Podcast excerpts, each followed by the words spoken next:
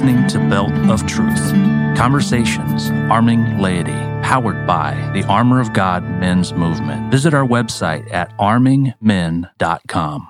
Hello, this is Bishop Kevin Rhodes of the Diocese of Fort Wayne, South Bend. You are listening to the Belt of Truth. I'm so happy to be with you today to express my support for this podcast and my gratitude for spreading the good news of the gospel. In the name of the Father, and the Son, and the Holy Spirit, amen. Heavenly Father, we thank you for this time and opportunity to just come and speak to you about our passions, our loves.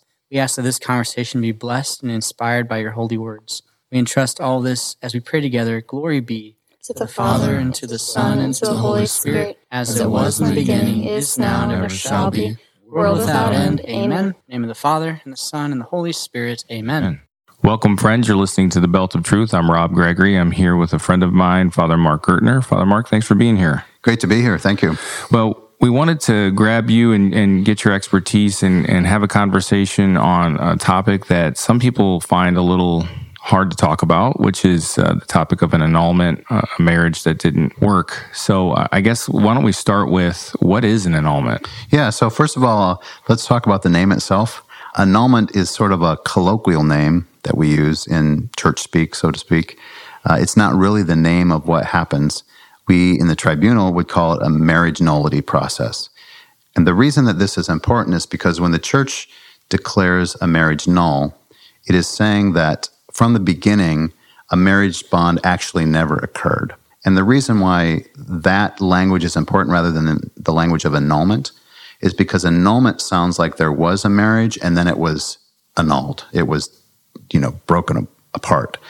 And that's not what we say. That's not what the, the practice is in, in the tribunal. The tribunal's job is to take evidence and to judge whether a marriage that seemed to exist actually didn't, because something was missing.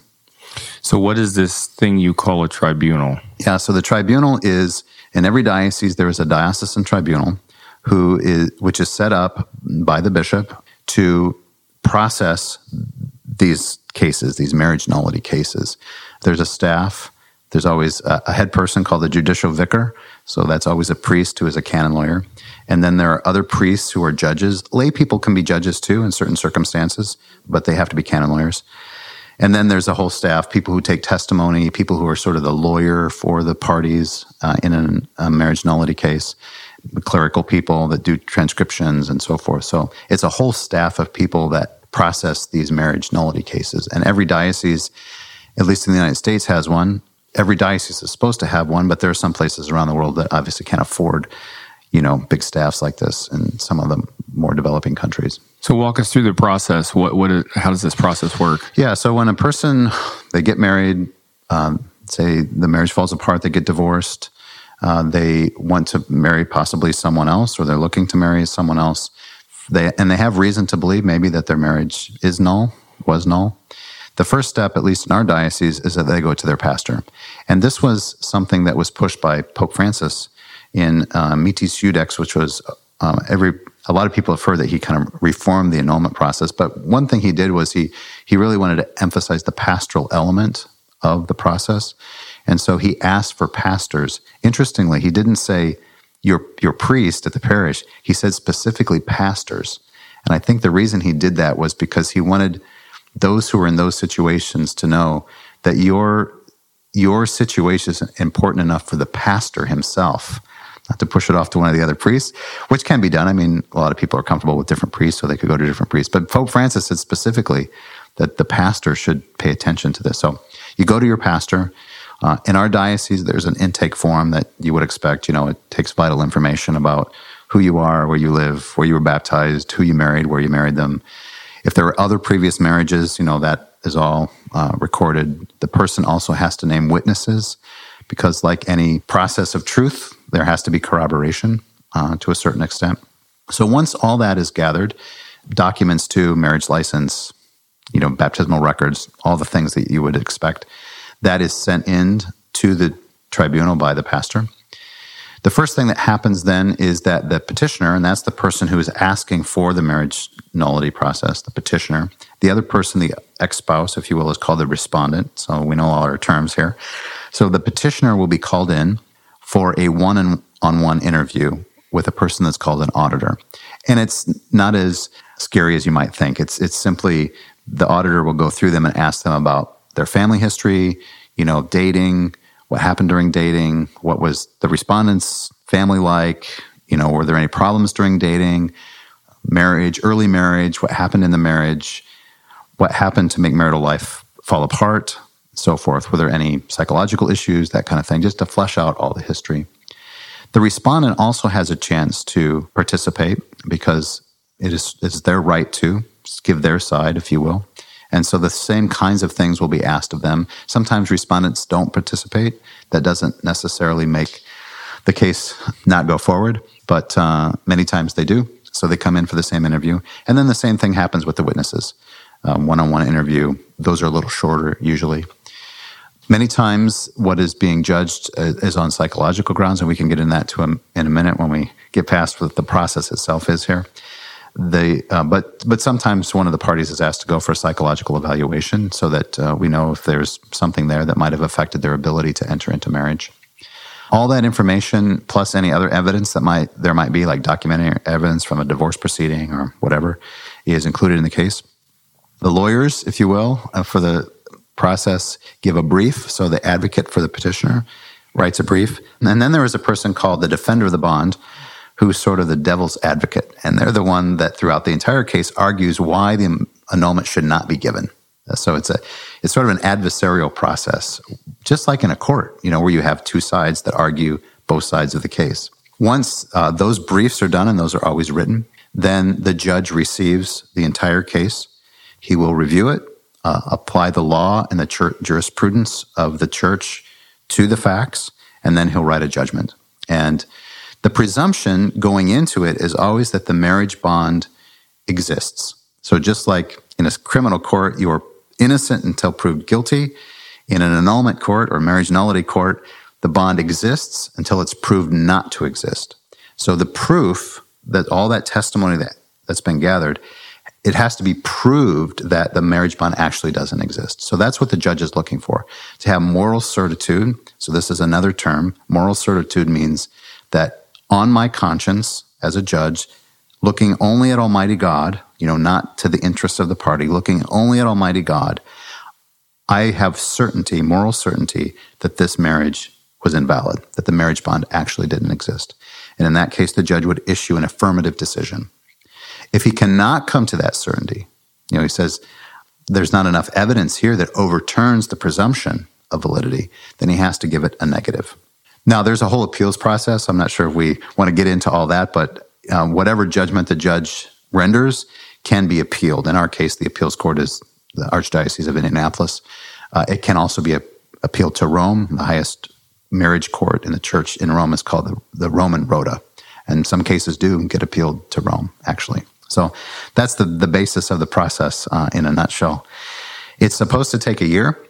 I think our diocese uh, is doing about that. Uh, sometimes it takes a little longer, um, but I've also heard recent cases that have gotten through in nine months. So it's around a year if things go well.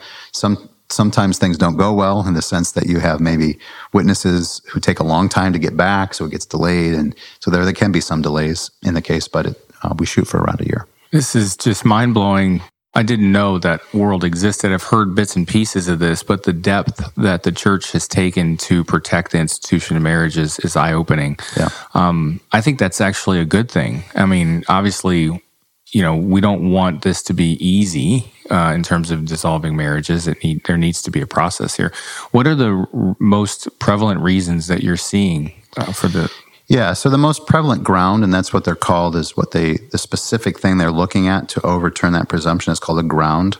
So the most prevalent ground is called grave lack of judgmental discretion. And that means that there was something about the person's constitution, psychologically, that kept them from being able to make the decision to enter into marriage. So, you know, we make decisions every day, right? And how we understand that happens is we, we get things through the senses. They go to our intellect. From the, the palette of our intellect, then we choose. So we have our senses, our intellect, and our will. Those are the three powers, right? We do this every day. You know, I see your cup of coffee here. You probably, you know, walk by the coffee store. So there's your senses. You saw or smelled the coffee. that went to your brain. You, you said to yourself, oh, should I get a cup of coffee? And then you decided, you chose, right? Simple, innocuous decision. We do these a thousand times a day. The decision to enter into marriage happens the same way, but because marriage is a life-defining choice, it's not just like buying a cup of coffee, because marriage is a life-defining choice, that process of senses, intellect, choose with the will, has to be working properly. So the question, grave lack of judgmental discretion, is basically saying that there was something psychologically about the person that made it so that that process did not happen sufficiently to choose marriage. How can that process be thwarted? Well, you could think of a lot of different scenarios. You know, like maybe a, a scenario is you're a eighteen-year-old, you happen to you, you get pregnant, you know, and your father or your mother say, look, look, you got to get married, or you get pressure somehow, you get some kind of pressure, and you're not able to discern that this is the person I want to spend the rest of my life with. You know, so there was a psychological breakdown at that moment of decision, a moment of choice. It also could be like, you know, maybe somebody suffered from severe depression and that psychological condition kept them from doing that. Now, that being said, this is one of the things we have to judge. It does not mean that everyone with depression, for example, cannot enter validly into marriage, because they can. So that's one of the things that we have to judge. If a person, say, has severe depression, did that severe depression keep that process from being able to happen sufficiently? In some cases, it does keep it from happening sufficiently. In some cases, it doesn't. You know, they have severe depression, but they knew what they were doing and were able to know what they were doing when they entered into marriage. Do you, do you find this process to be an emotional roller coaster for people? Uh, yeah, a lot of times it is, for obvious reasons. I mean, um, there's most of the time, you know, there's a lot of hurt already from a, a marriage that has not worked. There's difficulty in waiting, because maybe especially because they've already met somebody else that they would like to to marry. So to have to wait out the process is difficult. So yeah, it can be it can be emotionally difficult for people, and we want to minimize that, of course, from the tribunals aspect, and also to help their pastors, give them the pastoral care. But at the same time, there has to be this process, because it's a search for truth. Uh, it's not, you know, we again, the judge has to stand before Almighty God and say, I believe that this is, you know, that this has been proved. So it's an onerous thing to say that a marriage never existed. You know, that's a big thing. Uh, it can't just be quickly taken care of without proper discernment and judging of it. As you know it, how many cases do you think exist currently in our diocese right now? Um, I, I, off the top of my head, I don't know how many are pending, um, but I do know that on average, we in our diocese judge between eighty and one hundred a year. Now, some cases maybe don't go to judgment because of whatever reason, they stop midterm, or they the people decide they don't want to go through with it or whatever, but I would say around one hundred a year. What would you say to the people uh, that say, ah, it's not necessary, I, I don't need I don't need the church's permission to to get remarried? Yeah. Well, for a Catholic, you know, if they, they they're not able to get married in the church without, you know, proving they're showing that they're free to marry, they're not able to to marry in the church, and a Catholic must get married in the church, otherwise they're not really married. So even if a Catholic were to say that, to say, well, I'm not going to do that, I'm not going to wait for the church to, and they go go to the Methodist church and go through a ceremony, they still wouldn't be really married, because Catholics have to, that the marriage bond would not exist in that case. So for someone who was not married in the Catholic Church, they don't need to go through the annulment process, is what you're saying? No, they do. Okay. Okay, I'm talking about Catholics, right? Right. But non-Catholics would have to also, because when two Methodists get married, we recognize that as a valid marriage. Hmm. So let's say you got two Methodists that get married. Let's say they even, let's throw another wrench in there, get married before Justice of the Peace. They don't even get married in the Methodist Church. They get married before Justice of the Peace. They divorce, and then one of them wants to marry a Catholic. Well, they would have to seek a marriage nullity, because we would say, well, they were two Methodists who validly married. We have no reason to question that presumption that that's a valid marriage. So being involved as you have been, what would be some of the things that young couples should be considering? Because you're getting to see the back end of this, where yeah. marriages have been dissolved. What do you, what, what, give me some advice sure. for these young people. Okay, I got a whole list of them. Right? All right. Number one, never live together before marriage. Never. It's the worst possible thing you could do. Worst possible thing you could do for discerning what you're doing. Why is that? Because when two people live together and they're not married, okay, first of all, usually there's sexual relations involved, or at least the serious temptation to sexual relations. That clouds the discernment process because that sexual component is so big, right, that problems that should be dealt with during a good, solid courtship and engagement period aren't, because nobody wants to rock the boat during that living together situation, right? And if those problems haven't been dealt with, they, they're not going to go away. In fact, they're going to come back in a fury, you know, when, when the people are married. And this isn't just a religious thing. I mean, there you can go online. There are plenty of statistics about this. Uh, the last statistic I saw is that the divorce rate for couples who live together before marriage is double the normal uh, divorce rate. So this is a matter of sociology. It's not just a matter of, you know, our Catholic faith. The, the worst possible thing you could do is live together before marriage. Worst possible thing. The second worst possible thing you could do is have sexual relations before marriage, because it's the same thing. And I tell you something honestly and very interesting that probably only we judges would see. How many cases where the couple during the dating and engagement were having very frequent sex, they get married, and then that dwindles to nothing, right? So in other words, there's a distortion of what mar- what sex is for. Just what I said before, talking about contraception, you know, that God has created sexual relations to be the visible expression of the invisible marriage bond. Well, if there's no visible, if there's no invisible marriage bond to express, then the sexual act is an empty act, and couples then don't know what it's for, what God has designed it for. So all those, all that sexual relations before marriage distorts the view of what God's creation of sexual relations are. Now, that doesn't mean that a couple who did engage in a lot of sexual relations before marriage is doomed to a failed marriage, or that they can't recapture the truth about, you know, God is merciful, He forgives us our sins, and He can also restore the light of our minds to His design. But that is a pattern that I see in the annulment cases. Uh, frequent pattern is a lot of sex before marriage, and then dwind- that dwindles off to nothing uh, after marriage. The third thing that I see, and this is really a prevalent thing, and I'm sorry to say this, but it's just the truth of what I read, it, ha- it affects females more than males, I think, that this idea that they knew there were issues, but they didn't think that they would get anyone else. And so they sort of settle for a person that they know they shouldn't marry, but they do it anyway. So I, I see that a lot, and that's that's uh, one thing I would I would say. And it, I'm sure it's not only women; I'm sure there are some men that do that too. But I I, I just happen to notice it's pre- prevalently does affect women. There are a lot of fish in the sea, and there's someone for everyone, and that you don't have to settle for someone that you know you really shouldn't marry. So that gets back to that discernment part, you know, and the ability to make a free choice about. about entering into marriage with a person. Can you talk a little bit about the marriage prep process in the Catholic Church today? What does that look like?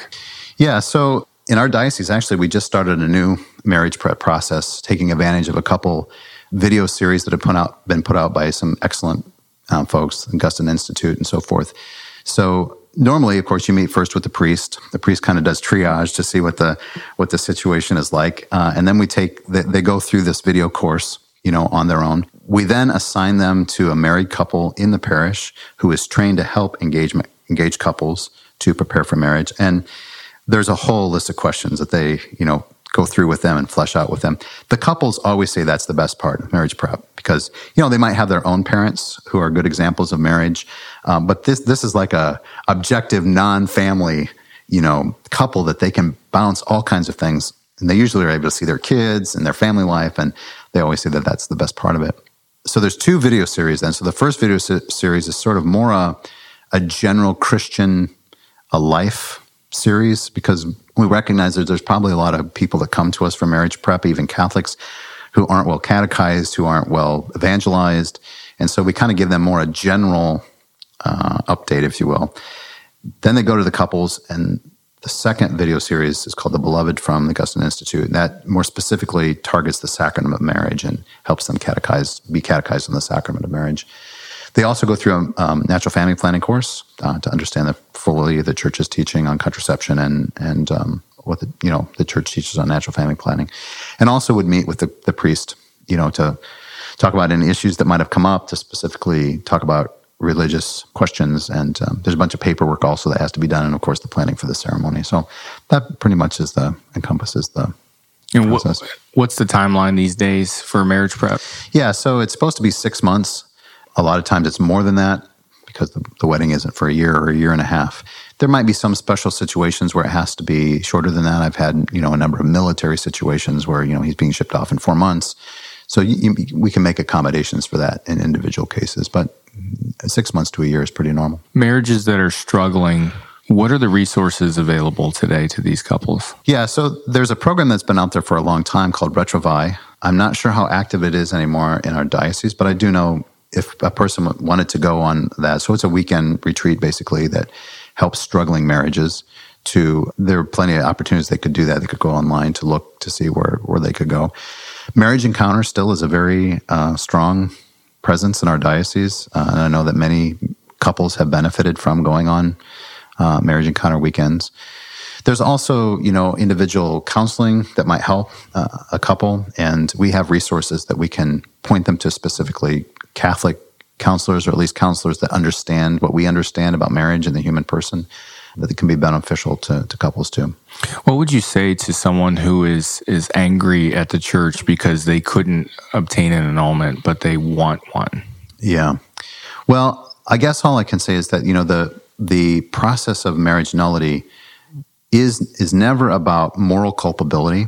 I think some people feel that way, that like if their annulment is denied, that somehow the church is punishing them, or the church is, you know, saying, you know, punishing, maybe that's the best word.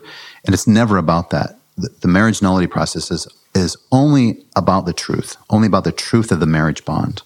And so all we can do, as I said before, Almighty God, is to is to answer that question: is this marriage bond, does it exist or not? That's the only thing that the tribunal looks at.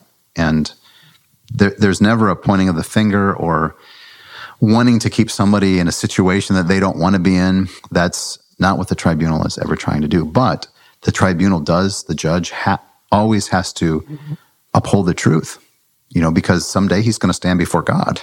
and and God will say, you know, you you didn't do your job, you know, that you thought this marriage was, you knew this marriage, you know, there was no evidence that it, to overturn the presumption, and and you passed it through anyway. I mean, no no priest would want to stand before God to do that, right? Because we have to judge it according to our conscience. And does that make sense? Yeah, absolutely. Yeah. So I, what would you say the hardest part of this process is from your side as, as a canon lawyer? Yeah, so the hardest part sometimes, I mean, sometimes cases are really clear, right? So um, another ground that maybe we didn't talk about is called simulation, where a person goes through the motions of entering into marriage, but they're purposely withdrawing something. So, for example, when you go into marriage, you have to intend to be open to children. So if a person on their wedding day has chosen, you know, even though they're saying the words, I promise to be true to you, so forth and so on, in their heart and their mind, they're choosing, no, I never want to have children. The marriage is invalid, because you, you can't reserve that and, and enter into a valid marriage. Sometimes those are really clear cut. So it's easy.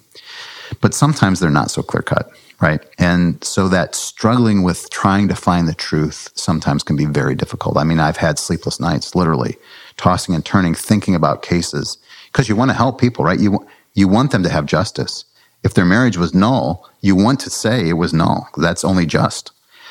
But sometimes coming to the truth of that, given the evidence, is a struggle. You know, you have to read the case two or three times to, because you want to do a right judgment. So sometimes that's the hardest thing.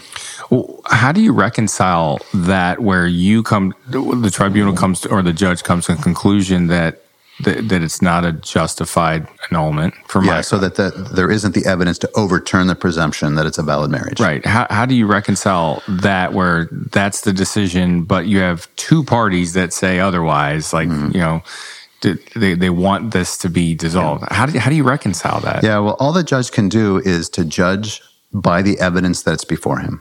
You know, it's it, it has to be it has to be very objective. It can't be that I feel bad for this party, or but I mean, I may feel bad for this party and that party, but that's not how I have to judge as a judge. I have to take the evidence before me and judge it according to my conscience, you know, by the standard the church says. So, you know, in, in the secular world, getting a good divorce attorney matters. Mm-hmm. Is, does that help in, in this regard? Like, did, could it affect your process for having a, a canon lawyer that's one's good, one's bad? Well, uh, you know, in terms of um, advocates, do you mean like the advocate who is arguing your case for you?